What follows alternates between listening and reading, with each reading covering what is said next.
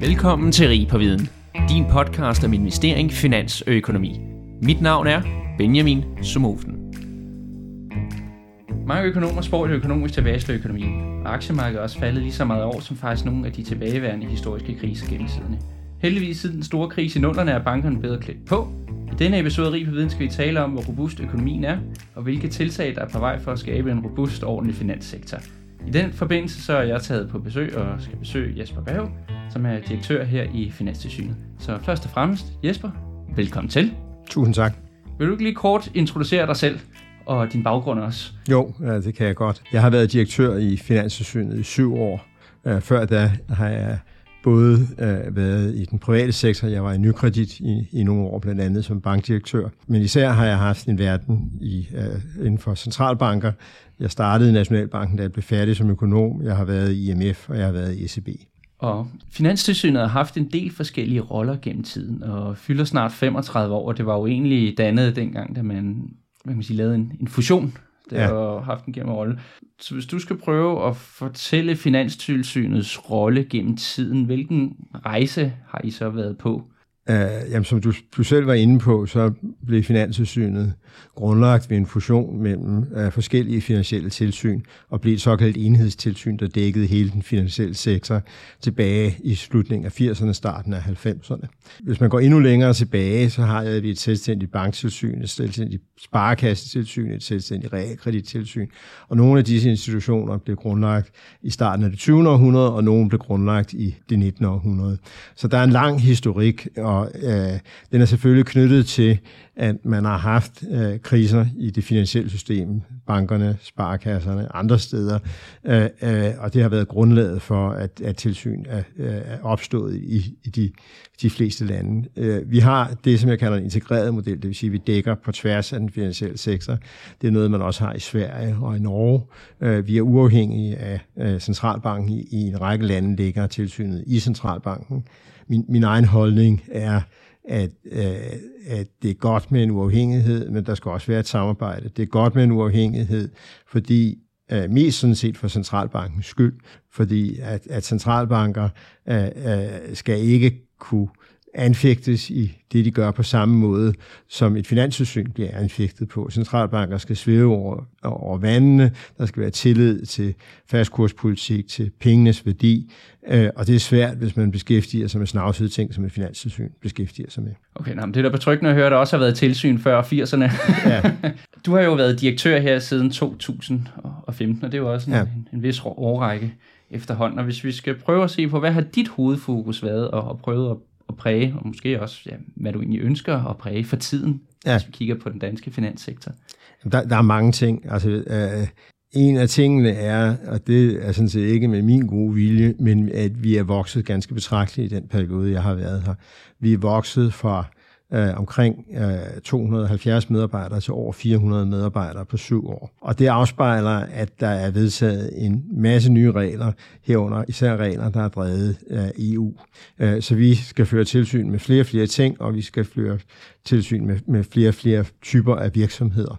Øh, og det, det, stiller, det stiller store krav. Øh, det er jo noget, der gør, at, at der er flere områder, hvorpå det kan gå galt for os. Så det er ikke nogen ønskesituation for en direktør i et finanstilsyn, at ens opgaveportefølje bliver udvidet, ikke? fordi så er der flere steder, hvor han kan blive halshugget. Uh, men sådan er verden. Uh, nogle af de ting, der er sket, uh, bare for at nævne to af dem, det er, at hvidvask er jo pludselig begyndt at fylde rigtig meget i Danmark, men også i andre lande, og vores aktiviteter på det område er blevet skruet væsentligt op, og det kræver selvfølgelig også ekstra folk. Vi udfører i dag omkring 40 hvidvaskinspektioner om året, fra øh, hvor vi, vi tidligere, øh, da jeg kom til, måske køre to eller tre ikke? Øh, og det, det, det er klart, det, det er ikke gratis, det gør man ved at, at kaste ekstra ressourcer efter det.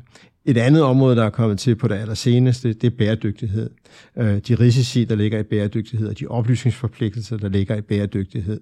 Der er vedtaget et meget, meget omfattende regelsæt i EU omkring øh, taksonomi, omkring oplysningsforpligtelser, og det skal vi også føre tilsyn med, øh, og det er en kæmpe opgave. Ja, fordi mange af virksomhederne har også sige, udfordringer med at skulle tolke dem, og der kan jeg forstå, at jeres rolle er måske en lidt mere guidende rolle også til at starte med. Nu skal man ligesom have opdraget sektoren ja. til at... Altså vi starter ja. altid, når der kommer nye regelsæt til, med at guide, med at vejlede, og så hen ad vejen bevæger vi os over til et mere traditionelt tilsyn, der udsteder påbud og påtaler, hvis tingene ikke gøres ordentligt. Men vi har et forståelse for, at når man starter op med et eller andet, at så øh, er det ikke nødvendigvis sådan, at alle forstår, hvordan det skal gøres fra starten af. Og det er jo det er faktisk ikke så lang tid siden, du har været med i podcasten igen. Jeg fik ikke fortalt det fra starten, men det er jo anden gang, vi har fornøjelsen af at have dig. Og den gang, det var faktisk, da corona rasede, og ja. du havde skrevet et papir, der hed Historiske kriser gennem ja. tiden. Og der, der sluttede vi egentlig af med at reflektere ja. lidt på corona. Jeg synes, det ja. gør meget sjovt her af bagklogskabens lys, og, og, og specielt nu, hvor at mange begynder at tale om recession igen. Er vi stadigvæk en robust finanssektor? Ja, øh, altså en, en robust finanssektor, der er betydeligt stærkere, end den var, da den finansielle krise ramte. Og det hjalp os også betragteligt i forbindelse med corona. Det gjorde, at der var ikke nogen udfordringer med hensyn til at opford, øh, opretholde kreditten og finansiering af danske virksomheder. Der var ingen udfordringer i substantielt omfang i forbindelse med, at institutter, der kom i problemer. Øh, og det, det kan vi i høj grad takke det regelsæt, som vi fik efter finanskrisen. Øh, det viste sig jo i forbindelse med finanskrisen, at øh, likviditet, kapital og mange andre ting ikke var tilstrækkeligt i øh, den finansielle sektor, i bankerne i særdeleshed. Og det kostede os dyrt, det kostede os en recession af historiske dimensioner, og det har vi altså undgået denne her gang. Der er så også en anden faktor, som vi ikke skal underkende, øh, som har hjulpet os denne her gang, og det er, at øh, det økonomiske tilbageslag trods alt var beskedent, øh, og at vores, yder også er en tredje ting, at vores makroøkonomiske situation i Danmark i udgangspunktet var god. Så vi var i den unikke situation, at vi både havde en finansiel sektor, der var stærk, og en økonomi, der var stærk, en offentlig sektor, der var stærk, øh, overskud på betalingsblanken, overskud på de offentlige finanser, lav arbejdsløshed. Og det er en kongesituation at være i, når en krise rammer. Der er meget få ting, du kan gøre, når krisen rammer, som bringer dig ud af den. Men, men det at være forberedt og være velpositioneret, det var sådan set hovedbudskabet i den artikel, som du omtalte, at det er det, der gør, man kommer godt igennem tingene. Så hvis du skulle øh, opdatere den her i morgen, når vi er færdige, hvad vil du så, hvis du skulle koge lærdommen ned, være? Jamen, jeg, jeg vil sige en, en ting, vi vil også lære det, og som uh, ikke mange økonomer uh, så i starten, det var i virkeligheden tilbage til det forløb, vi havde i starten af 70'erne, som jeg også beskrev i artiklen, nemlig det første olieprischok hvor læresætningen fra det var, at når man bliver ramt af det, der hedder et udbudschok, altså oliepriserne stiger, det bliver dyrere at producere, at, at så skal man være forsigtig med i den økonomiske politik og stimulere efterspørgselen, fordi så har du en udbudskurve, der kører op, og du har en efterspørgselskurve, der kører op, og så ender du med øh, højere priser og inflation. Og det er i virkeligheden præcis det samme, som der er sket i forbindelse med covid-tilbageslaget og nu øh, krisen øh, i, eller krigen i Ukraine, at, øh, at, at vi øh, øh nok har øh, som verden skruet for hårdt på de efterspørgselsstimulerende ting, og det har medført, at vi har fået en inflation, som vi ikke har set siden, slutning, eller siden starten af 80'erne.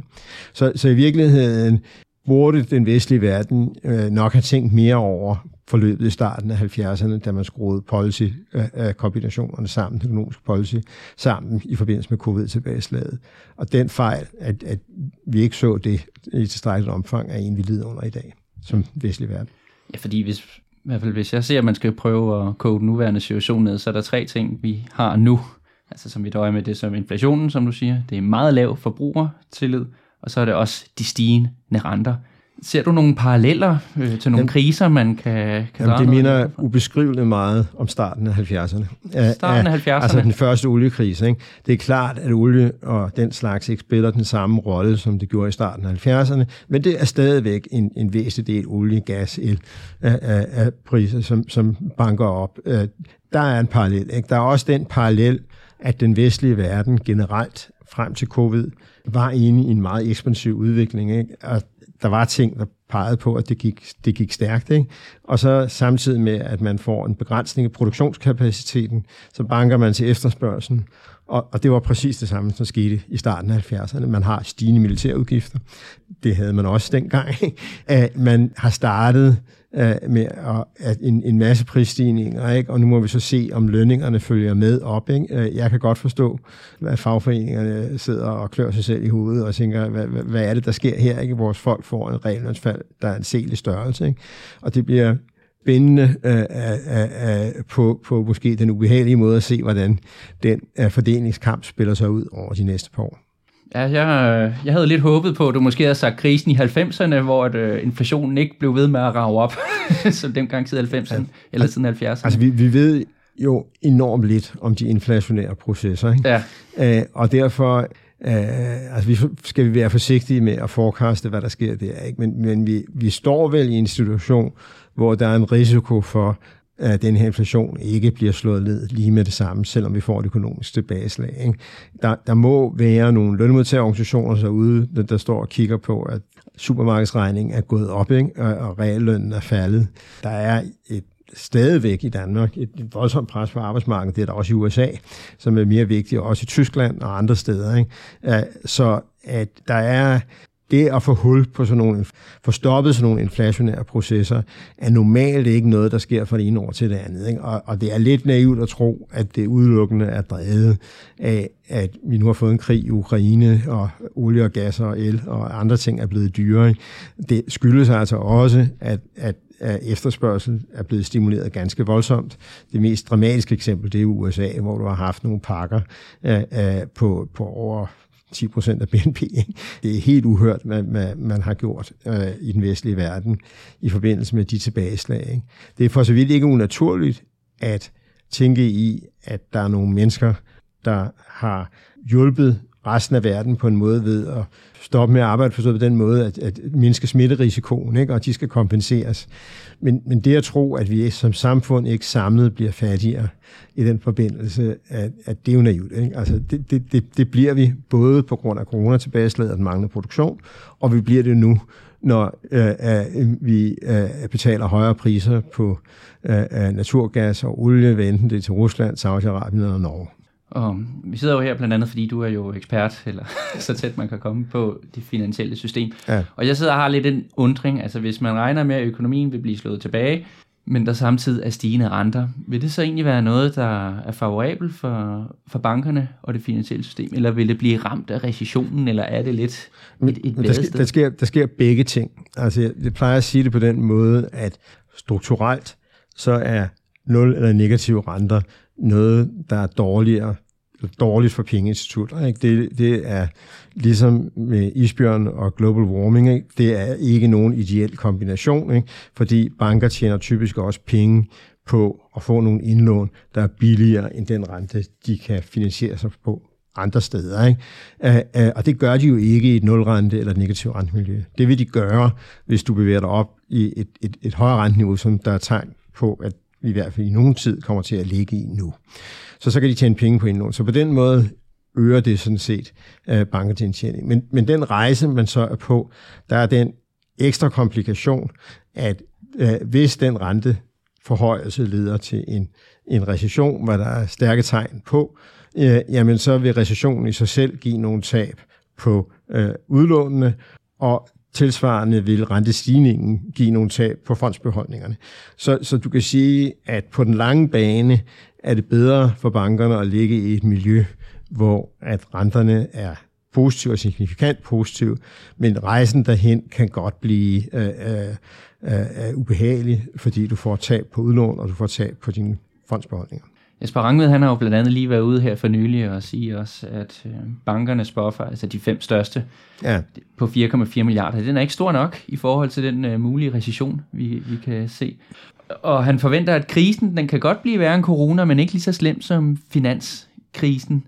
Når du ser uh, bankernes buffer, deler du også den holdning, jeg, eller er det jeg, lidt... Jeg tror, det som Jesper Rangved henviser til, er uh, de øh, nedskrivninger, der ligger, måske især de ledelsesmæssige nedskrivninger, som der ligger, som bankerne har kørt videre øh, fra finanskrisen.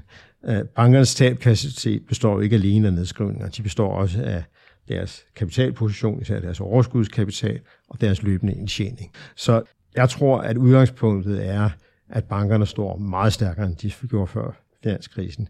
Om bankernes øh, ledelsesmæssige nedskrivninger er tilstrækkelige, givet de ting, vi kigger ind i, det vil også være min vurdering, at de kommer til at løfte nedskrivningerne men, øh, øh, hen ad vejen, øh, og at, at de ledelsesmæssige nedskrivninger nok skal få ben at gå på ved et økonomisk tilbageslag. Øh, øh, men, men det er jo ikke den eneste buffer, der er. målet må være for os som finanstilsyn og som land, at vi ikke får en krise som finanskrisen, der er drevet af den finansielle sektor, hvor den finansielle sektors manglende kapacitet til at låne penge ud, er med til at sætte økonomien i stå. Ikke? Og, og det tror jeg, at der skal virkelig noget til, før vi kommer i sådan en situation igen. Øh, så, så jeg er ikke umiddelbart bekymret for, at det er finanskrisen, der skal lægge, eller finans, finansielle sektor i form af bankerne, der skal lægge af Danmark økonomisk ned. Men der kan sagtens være andre modvinde øh, på cykelstien, ikke i form af kurstab, i form af formuetab, øh, som er med til at trække landet i en recession, og også hvad der sker i omverdenen. Vi er jo enormt afhængige af omverdenen, ikke? og det her bliver jo en global, et globalt økonomisk tilbageslag.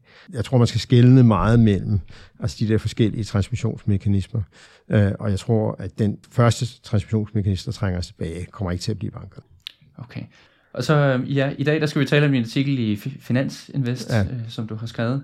Og du har skrevet den samarbejde med to andre, en der hedder Nina Ditz, og en der hedder Ulrik Hyrup Mogensen. Ja. Og den hedder En robust og ordentlig finansiel sektor. Ja. Vil du ikke lige kort forklare, hvad var din motivation for at skrive Nå, det, den her Det var sådan set, at vi uh, uh, gik ind i en ny strategiperiode, uh, og at uh, hvis man skal give overskriften, øh, nu satte vi ikke nogen titel på, men hvis man skal give overskriften på den her nye strategi, så var det vel robusthed og ordentlighed. Ikke? Øh, fordi at historisk har meget af finanssynets, eller finanssynets primære fokus har været på robusthed af den finansielle sektor.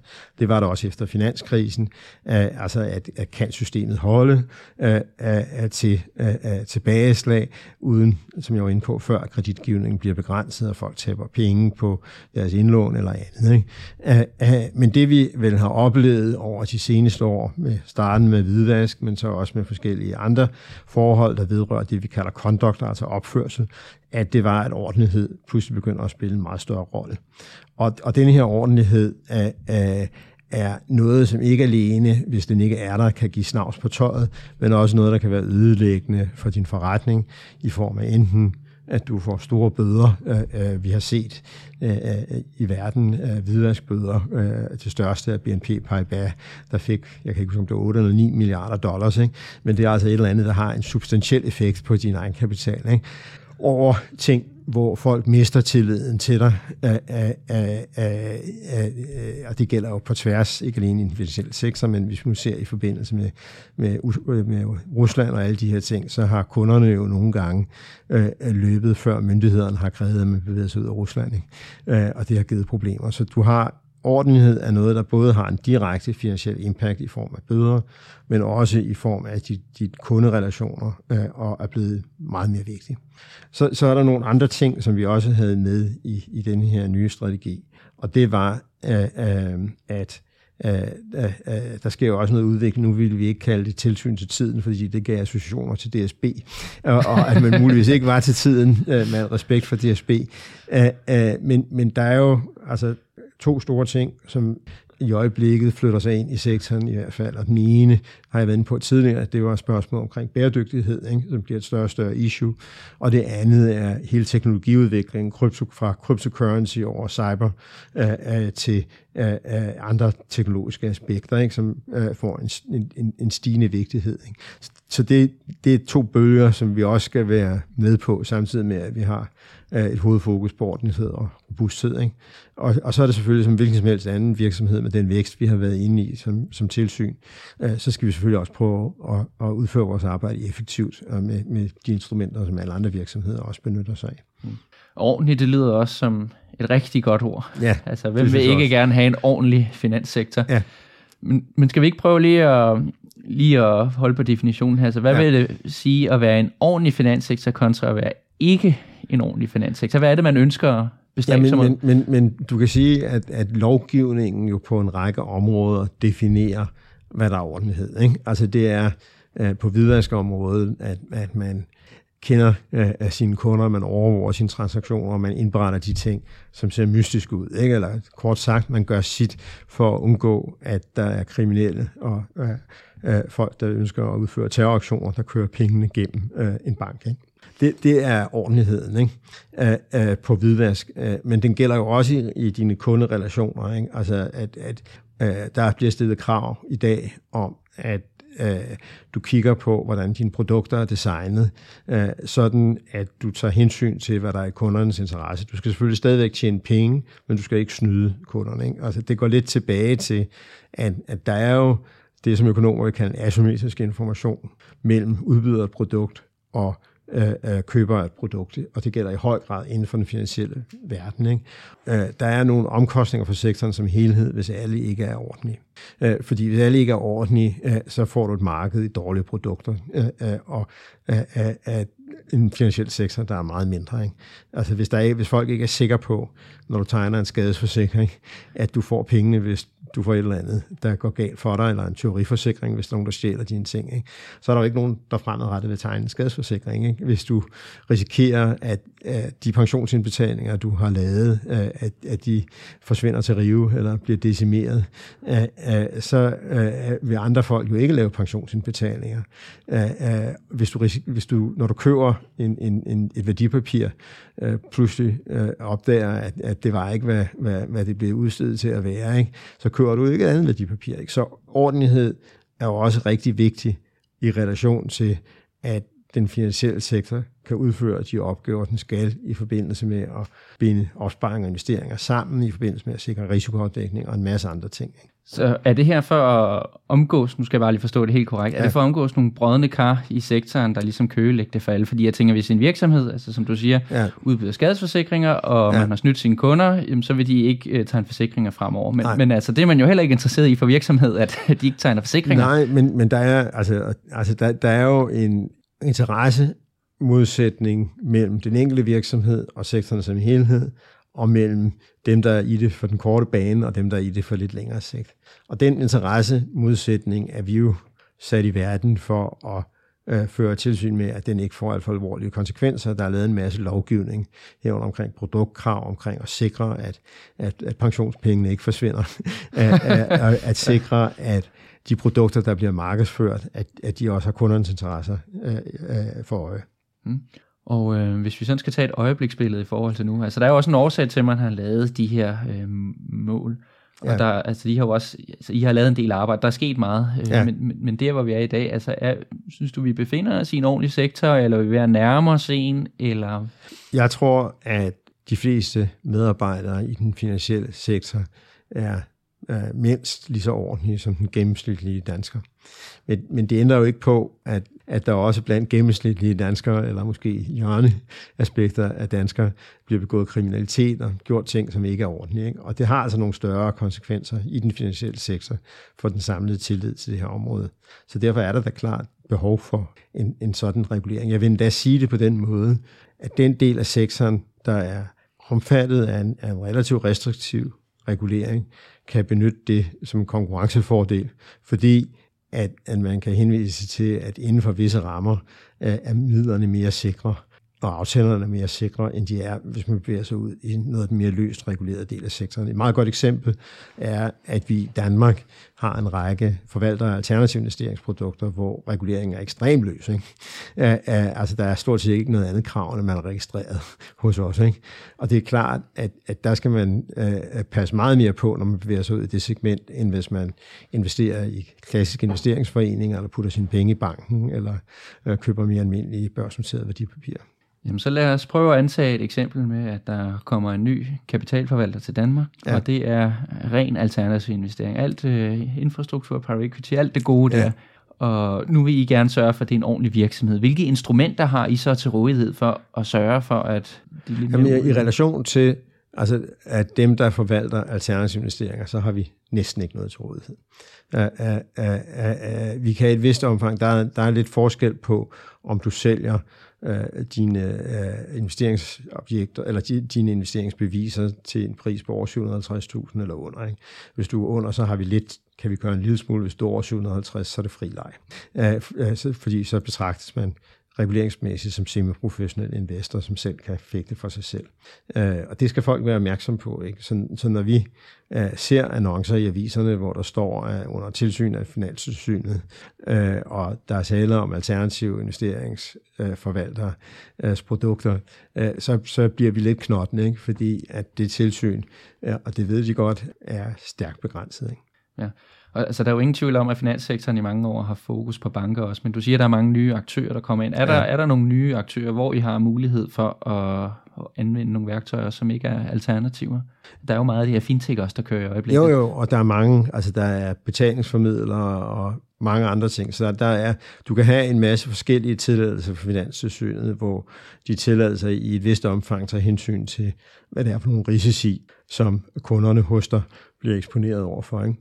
Men der er altså også øh, virksomheder, hvor du kan blive eksponeret over for ganske store risici, øh, øh, hvor man har valgt at sige, at jamen, øh, det er fair nok, hvis, hvis folk vil ud og investere i de der ting, så, øh, øh, øh, så, er, de, så er de uden for den safari-park, som Finanssynet skal kontrollere. Ja. Og hvis I så øh, kommer ud hos nogen, så kan jeg forstå, at jeres tilgang til det der, I vil, I vil sørge for at begrænse risici i sektoren, ja. frem for decideret ind en sort-hvid overholdelse af de enkelte regler. Det, det er risicien, der ligesom... Ja, altså, altså vi, vi fører et risikobaseret tilsyn, og et risikobaseret tilsyn indebærer ikke, at vi fører et check-the-box-tilsyn, hvor vi går samtlige regler igennem og tjekker dem af, men hvor vi anvender reglerne til at bringe risiciene for, at der foregår noget, som ikke er robust eller ordentligt ned.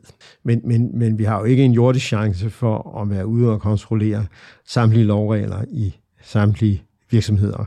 Det er en umulig opgave, som heller ikke vil være fornuftig at kaste ressourcer efter samfundsmæssigt. Ja, og øh, hvis vi så prøver at, lige perspektivere over den her ja. 2025-målsætning, fordi der er jo altid en, en gulerod, man kunne tænke sig, ja. der var ude i enden. Ja. Så hvad er ligesom jeres konkrete mål med, med de her fire tiltag, eller ja, men, fire men, men, begreber? Altså, hvor, hvor, vores vision som finanssyn, det er at skabe en berettiget tillid uh, til det finansielle system. En tillid, der gør, at, at folk kan anvende det finansielle system til alle de gode ting, der potentielt ligger i at have et finansielt system. Altså det faktum, at du ikke behøver at spare op til hele værdien af en bolig, man kan låne, finansiere det.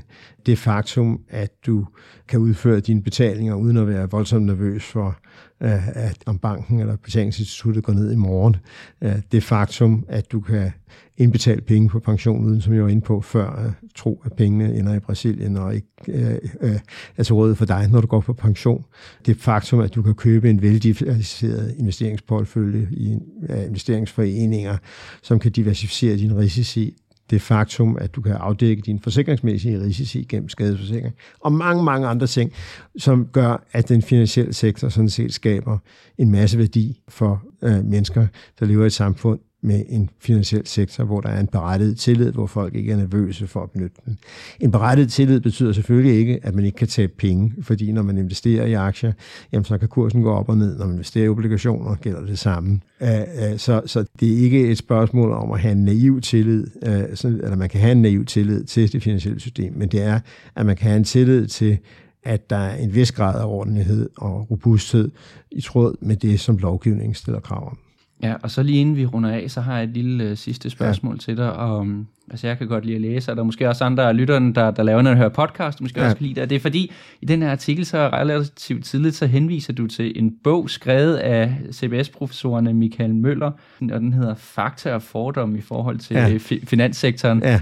Altså, hvad, hvad er din bedste key takeaway, når, når du henviser til den ja, bog her? Jamen, men det er jo altså øh, fra uh, Michael og Niels Christian Nielsens bog, at uh, vi kan få en rigtig masse godt ud af den finansielle sektor, ikke? Uh, og den finansielle sektor også generelt er med til at fremme velfærd og velstand i, i vores land og i vores del af verden. og det skal man ikke glemme, når man samtidig hører om de problemer, der kan opstå på visse områder. heldigvis er det ikke alt sammen sort. Der er en masse af, lyserødt, om man må bruge det udtryk. Yes, jamen det, var, det må du super gerne. Tak. Det var alt, hvad vi havde i dag. Så Jesper Berg, tusind tak, fordi du ville være med i en episode.